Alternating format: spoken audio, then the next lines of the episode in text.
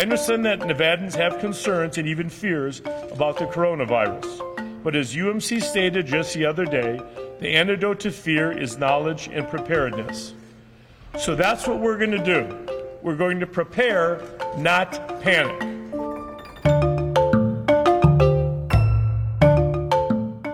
For weeks, the number of confirmed cases of the novel coronavirus have ticked up across the United States. That includes confirmed cases in a ring of states around Nevada, including Oregon, California, Arizona, and Utah. On Thursday morning, Nevada joined that list, confirming the first so called presumptive positive test case, a Las Vegas man in his 50s. By Thursday night, there was a second case, this time in Reno. And on Sunday afternoon, local health officials confirmed another two cases, one in Washoe and another in Clark County. I'm the Nevada Independent's Joey Lovato with reporter and producer Jacob Solis, here to break down what we know about the coronavirus and how it's impacting Nevada, and what we're still trying to figure out. We'll start with you, Joey, and listen to an interview you had last week with Dr. Mark Pandori, the director of the Nevada State Public Health Laboratory up in Reno.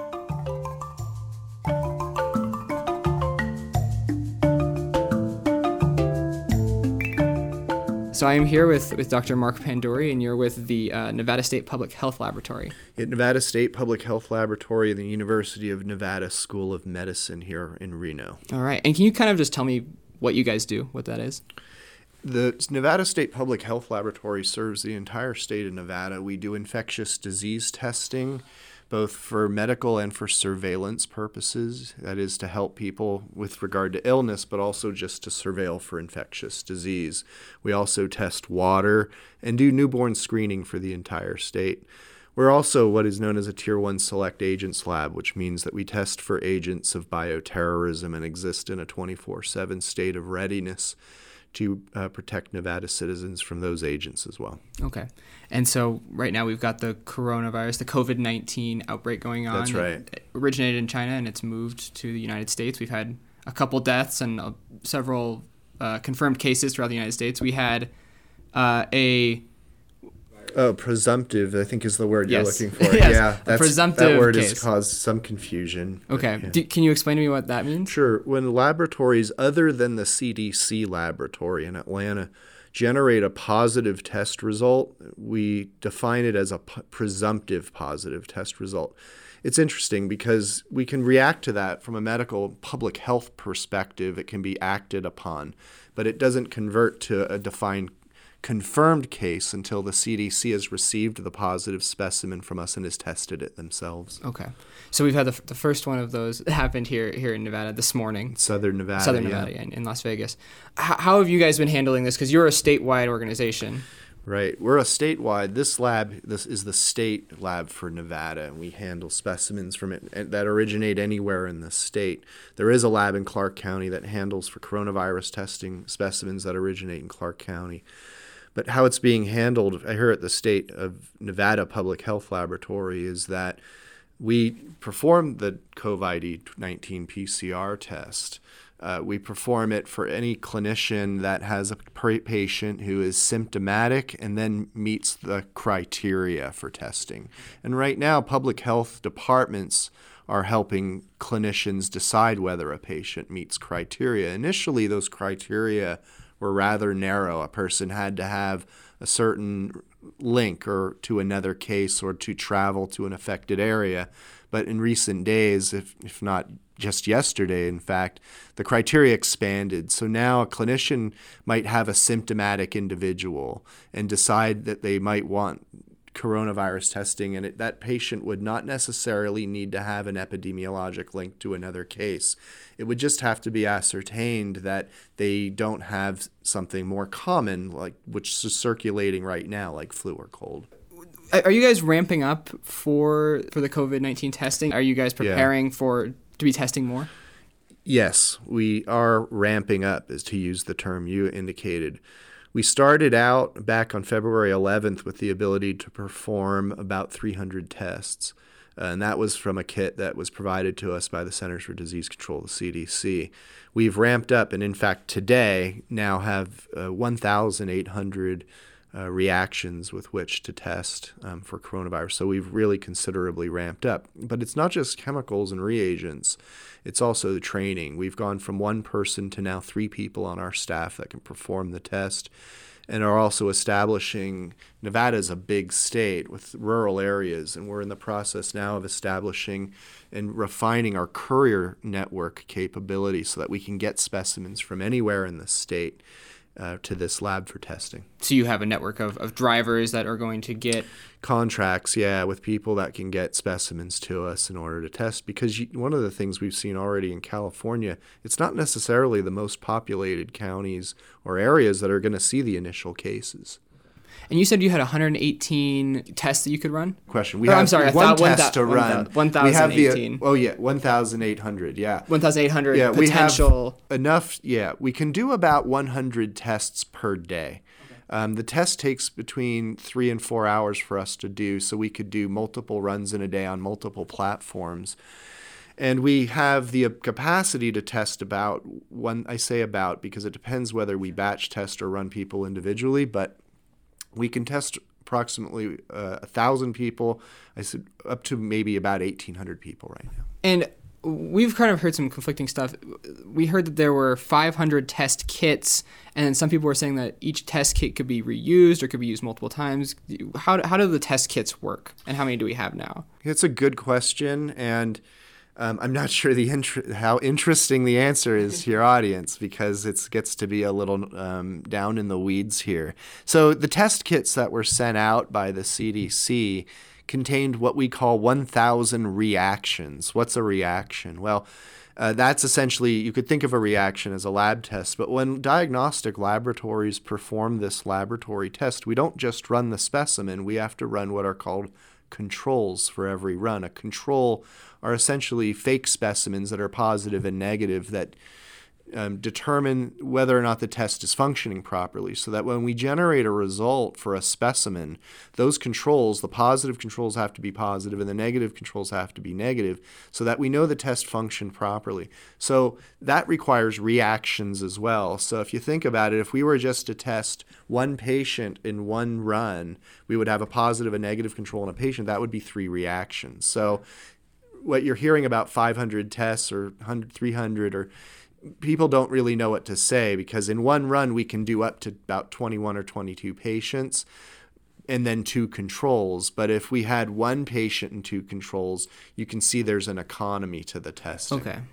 Okay, so you So one kit could test maybe 300 people, let's say, if if we tested them singly. and, and that's kind of the capacity we have right now at the state is about 300 people. Right now, the capacity we have is is at least a thousand, as much as up to Oh, okay. 1,800. That's the number of people that can be tested, not the number of tests. That That's the run. total number of tests that we have, uh, and we think. Let me put it. You're probably feeling bad. You asked the question. we have enough reagents to test well over a thousand people here, Okay, so we've got we could probably test about a thousand people. at least. What when you test it, is it are you just getting like a spit sample or what? Are, how are you? What are you doing? How are you? That's a good question because a lot of people that I've communicated with that have questions about testing think of it as a blood test. And why not? Because that's a very common way to get a medical test. But in fact, this test doesn't test your blood for coronavirus 2019. What we're testing are NP swabs, which are nasopharyngeal swabs that go into your nose and touch the back of your throat, and also throat swabs, or OP swabs as we may call them, oropharyngeal swabs. And so the reason we're testing those swabs is that's where we find the virus when a person is ill. And in fact, transmission of the virus comes when those fluids that you know are in the respiratory tract are coming out through the nose or the mouth. And so you can imagine there's there's virus in those droplets. And so we're testing the swabs that touch those areas actually directly for the virus itself. Okay. And so if someone in say Elko gets sick, you can swab them there and then have a courier bring it to the university here in Reno, and you can test it. And That's correct. Have a result with, within a couple hours. Well, when it hits the lab lobby here, it would get checked in, and I would say three to four hours later, you'd have it. We would have a test result. Okay. Once you when, when you take the the sample, are you just putting it into certain chemicals that indicate whether there's a virus or not? The sample, uh, which the swab, if the swab um, touched virus, let's say, in the Mm-hmm. Yeah. back of the throat or in the nose, it goes into a tube that has some liquid in it. And so if there is virus on that swab, it, it comes off the swab and into the liquid in the collect what we call a collection kit. So what we do is take that liquid from that was touching the swab, and then we ask if there's virus in that liquid. And the way we do it is we look for the what's called genome of the virus. So just like human beings or your cat or your dog or your pet lizard, there would be a genome of DNA or RNA in this case, which is very similar to DNA. And we look for the RNA genome of this coronavirus. Genomes are a great way to look for infectious agents because they're very they're different and very specific to each organism. And so yeah, so it's just it's gonna tell the test will tell you if this is the coronavirus or not at that point. Correct. Okay. Um, do, do these test kits have an expiration date, or are they just you can hold on to them for? Right now, it looks like there we have no expiration date, but that's because we're keeping these reagents at a temperature like minus 70 degrees Celsius. So they're extremely stable at that temperature. I think as the test matures, it's currently offered under what's called an emergency use authorization. So it's been offered even though we don't have all the characteristics of the test worked out at the FDA. So right now, there's certain aspects of the test that we don't fully understand, but based on other sim- very similar tests to this, we know that they're stable for a very long time at that temperature. And you're getting these tests from the CDC. We initially, yes, we got the test from the CDC. There's now private organizations that work directly with the CDC to offer reagents, and we've actually initiated obtaining reagents from those sources as well because we want to make sure that the state of Nevada does not run out of test kits. So we're making every effort not to rely necessarily just on the CDC for that. You are are you guys in the in, in the, the lab in Southern Nevada the only ones that have these kits? In the state of Nevada, as you and I are speaking to one another, the answer would be yes. I'm specific about that because this is a moving, evolving situation, and the FDA is now saying that any lab can develop a test or run a, a, a certain lab tests. So I think what we will see in the coming months is more labs in Nevada able to run the test, private labs and hospital labs. But for now, it's just public health laboratories here the State Public Health Lab on the School of Medicine campus in Reno, and also the Southern District Health Lab that run it in Nevada. That's correct, just those two. Okay. And oh, and, and for the record, it's March fifth at at three forty. Just so if people are listening to this later, and other labs have test kits at that point. Yeah. how how does this compare? To other other outbreaks like we've seen with swine flu or with Ebola, do, do you see this as worse or or, or not as bad, or, or how, where where are we here? Well, that's a, a very good question. It's it it, it force it, the, to answer it would force me to a speculate and b use adjectives. and uh, um, I remember in 2009 when we had the swine flu, and I would say it mirrors that fairly closely in many respects. There was an origination in another country, and initially we were seeing alarming death rates. It's my memory that that spread more quick more quickly um, back in 2009 than this did. I mean, we've had since November we went from not having any cases to having over 90,000 cases today. But I think so. I, if I remember correctly, the 2009 moved more quickly than that. But they share very similar dimensions otherwise. Okay. And um, I, I might ask you to speculate a little bit more here, but the, you know these things they I feel like in the past at least they've kind of run their course. You know, swine flu we're not really talking about anymore today. Do you see? Oh, well, can I stop you there? Yeah. So swine flu is actually a normal part of the influenza season now. Okay, We really? Yeah. So when we test for flu um, in public health labs, 2009, that strain from the what we call now the H1N1 pandemic strain, that's very normal in in the flu population, so to speak. So now people get it routinely. and and and we have ways to and by we I mean the health the health community has ways of dealing with that. Well, what we've learned about that flu is it isn't very different in almost any respect from any other of the H1N1 or H3N2 strains that we've seen. It's just a normal part of the, let's call it flu flora uh, nowadays. We just don't talk about it anymore. Okay. Do you see a um, cure? First of all, when it comes to viral diseases, we really don't have many cures at all. For hepatitis Z vi- C virus, we have some really good treatments in the medical community. Um, we really don't have good drugs for any other to, to treat to cure viral infections. We manage viral infections with pharmacology. HIV is an excellent example of that. The prospects for treating HIV are awesome now, um, but we don't cure HIV with drugs. For flu, we if you catch it quick enough, we do have some drugs that can ablate and lower the, what we call the replication of the flu, but we don't really cure it per se. So to answer your question, I'm not expecting a cure from a pharmacological perspective for this virus either. Will we have treatments? I think it's inevitable that companies will look into that, but we would have to not be in the short term looking to that as a solution to the problem. That would be years away.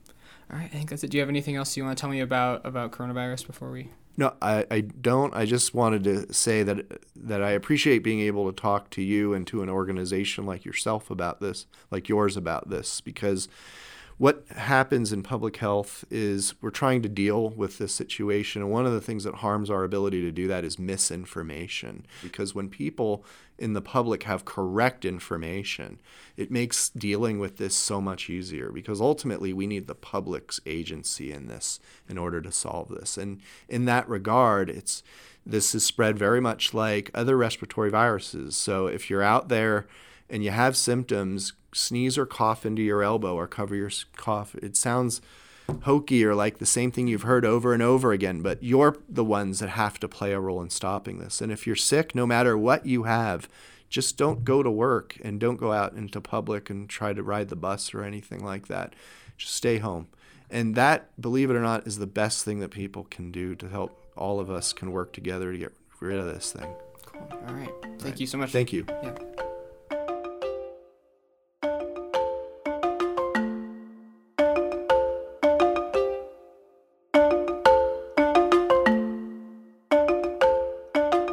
So that was Dr. Mark Pandori, the director of the Nevada State Public Health Laboratory.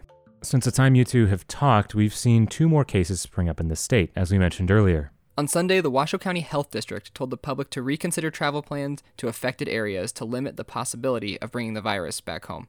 On top of this, several conventions and gatherings have already been canceled in Las Vegas, but plenty of other public events are still moving ahead as scheduled. That includes the NFL Draft planned for next month.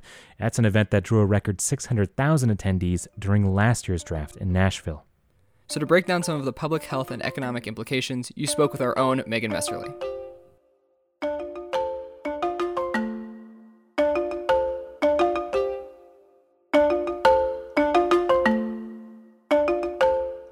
When she's not moonlighting as our 2020 reporter, Megan Messerly covers healthcare for the Nevada Independent. Megan, thanks for joining me. Happy to be here. Okay, so last week we got our first presumptive positive case of the novel coronavirus. But before we dig into the public health and the political implications of all this, I want to start with the timeline. As recently as Wednesday, state officials said there were no positive tests and they had more than 200 people under supervision.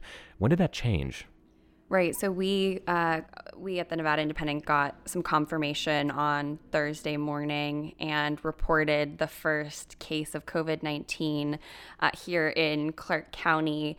Um, the details, which more details emerged throughout the day on Thursday. Southern Nevada Health District officials confirmed the case in the morning and held a press conference where they revealed additional details about the patient what we know is that he's a 50 year old man. Uh, the Southern Nevada uh, VA health system has confirmed that he is a veteran inpatient at the hospital here in North Las Vegas. That's how he was tested. We know that he recently traveled to Washington State and Texas. Uh, Washington State, as most people probably know, is sort of a hotbed for some of these cases. They've had the most reported uh, in the United States, a lot of that tied to a nursing home there where a lot of the residents, um, many residents have contracted the disease. It's not known whether he interacted with the nursing home or whether he uh, had inter- any interactions with patients who tested positive for COVID 19 in Washington or in Texas. Texas also has also had some reported cases as well. So, Southern Nevada Health District officials were saying on Thursday this does not appear to be a case so far. There's no evidence, at least, that this is a case of community spread. And what that means is that this is circulating widely in the community, right? And folks are spreading it from person to person. Uh, it seems like right now they're trying to investigate to see if he could have picked it up in another state and then brought it back. They're also in the process right now of investigating any contacts he had. Um, for instance, they said that he did fly back from Washington State. They have not said specifically that he was at McCarran Airport, but they said they are tracing his contacts and his movements.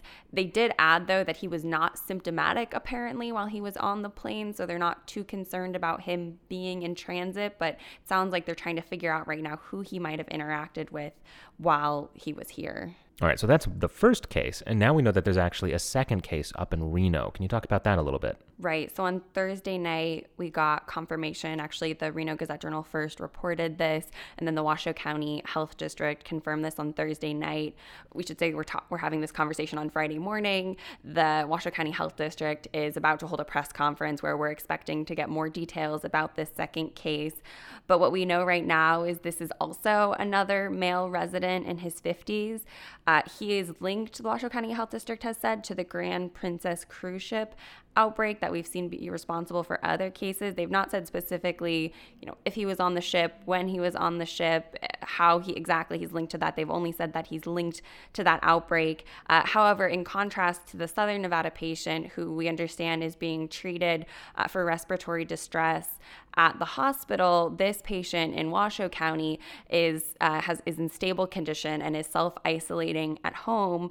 However, Washoe County Health District officials have said that the patient does have a family member who's a student at Huffaker Elementary School, and so out of an abundance of caution, they closed the elementary school on Friday um, and let parents know about that closure. So we're still waiting to hear a little bit more details about that from health district officials as we're recording this on Friday, but hopefully we should know a little bit more soon. Okay, so now that we've got, and again, as of today, Friday, two cases, what have state officials moved to do beyond just sort of expanding the testing process? Right. So I think the the testing obviously is important. The thing that everyone's sort of keeping an eye on: do we have enough tests? How are the tests working? But the big thing that um, that health district officials and the state are doing right now is this sort of analysis of how these folks contracted the disease, right? A lot of um, this is what's known as contact tracing, right? And so for these cases, they're trying to figure out who did they have contact with, one, to identify how they may have contracted the disease, and then to see who they've interacted with since then to try and find those folks and encourage them to self quarantine depending on the level they've contact uh, of contact that they had with the individual. We've seen this happen um, in other states as well, and this can range from uh, for instance, you know, if you were at a big event with the person but did not have direct contact, you may just be asked to self monitor your symptoms.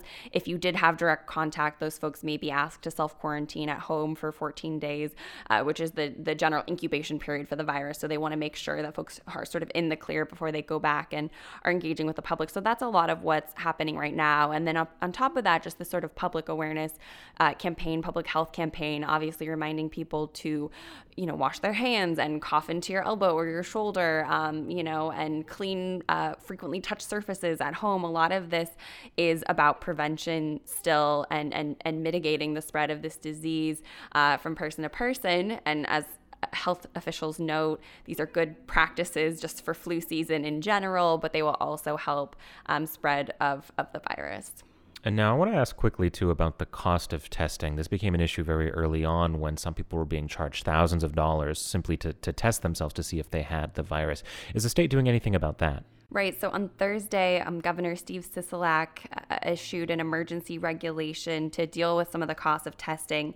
What it says is that health insurers will not be allowed to impose any out of pocket costs for any provider, uh, office visit, urgent care visit, or emergency room visit when the purpose of that visit is testing for COVID 19. So this does get to that concern about folks not wanting to go in for testing or being concerned about going in for testing because they don't know how much it's going to cost them. The emergency regulation also bars insurers from charging Nevadans for the test itself or if any immunizations are eventually developed. We're not at that point yet. Folks are trying to develop a vaccine, but it's likely that that's still many, many months out. But at the point that that happens, this regulation would bar insurers from charging people for that. Immunization, uh, and it would also require coverage for prescription drugs if such drugs become available for treatment. Um, and lastly, the regulation also requires insurers to provide information to their um, the patients that they're insuring about the benefits and options for treatment, including telehealth, which is a big part of this, right? Especially for folks who don't have severe symptoms, might want to consult with a doctor, uh, but don't want to risk bringing that you know disease into the office and potentially exposing other patients or healthcare workers. Um, he's you know this this regulation is is having insurers provide those inf- th- those details to patients. Um, one thing I will add is this only applies to health insurance plans that the state regulates. I won't get into all the wonky, complicated details, but essentially, some health plans are state regulated, some are federally regulated. So this only goes so far as to the plans that the state covers. Okay, so I want to ask about the economic implications of all this because I think that's on a lot of people's minds. There have already been a handful of canceled conventions, with more cancellations expected to come soon. For a city like Las Vegas that relies on a steady stream of large gatherings like a concert, a convention, or sports events, are there any indications of what the spread of COVID 19 could mean for that?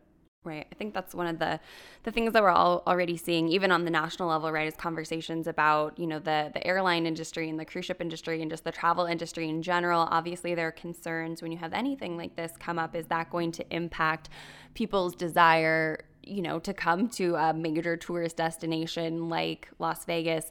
So far, the indications that we're getting from the casinos is that all is okay. Many of them have released statements, you know, letting people know uh, the precautionary measures they're taking, the resources they have available, and then again, sort of just reminding people of those those basic uh, sort of hygiene standards: wash your hands, um, you know, cover your mouth, those kinds of things. So uh, obviously, I think folks are are concerned about that and watchful toward that. I talked to uh, Clark County Commission Chair Marilyn Kirkpatrick last week, and you know we discussed this, but you know she mentioned this this happens sometimes, right? And and Las Vegas knows that um, our our tourism market, right, is depending on people wanting to come here, but that they have plans in place for that, right? And we were talking a lot specifically about the emergency preparedness measures that Las Vegas takes because they we know as a major tourist destination, we have to have plans in place and we have to have protocols. Um, and these have been developed, you know, over the last many years. So uh, her message was, we're prepared for this. We have a plan. In fact, some other cities that maybe haven't had the foresight to to think about how a major, uh, you know, outbreak of a disease or um, a natural disaster or an incident of terrorism might affect them might actually be in a worse place than Las Vegas, which really has taken the time to think through a lot of these things. Okay, and I want to end by talking about the workers that are going to be on the front lines of all this. So, everyone from casino workers to healthcare workers have a higher risk of exposure and don't have the luxury of working from home.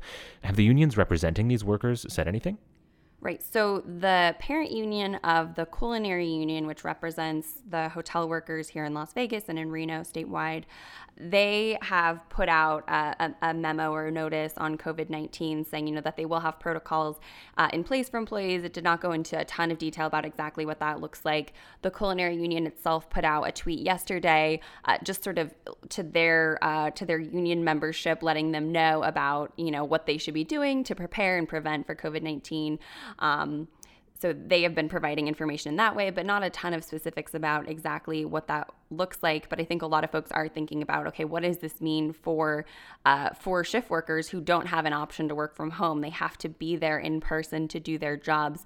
Uh, this was something I actually was talking about with SEIU Local 1107 here. So they represent the nurses. They're actually um, in the process of meeting with hospital officials and um, they've been they've asked for emergency preparedness plans from each hospital to know exactly what the protocols in place will be should the hospitals, you know, end up treating patients with COVID 19.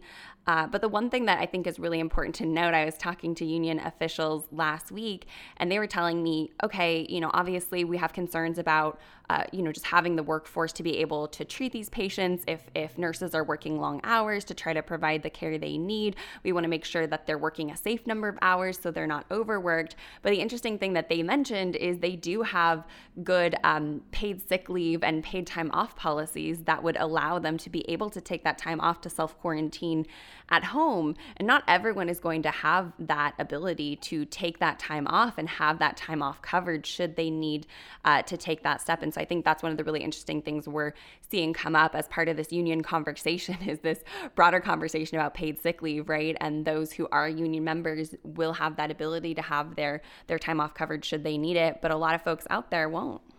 Okay. Well, we're going to have to leave it there. And I think it's, we've said it a bunch, but it's crucial to note it's Friday. So things could change between now and when this goes live on Monday. So, Megan Messerly, you cover healthcare for the Nevada Independent. Thank you so much. Yeah, thanks for having me.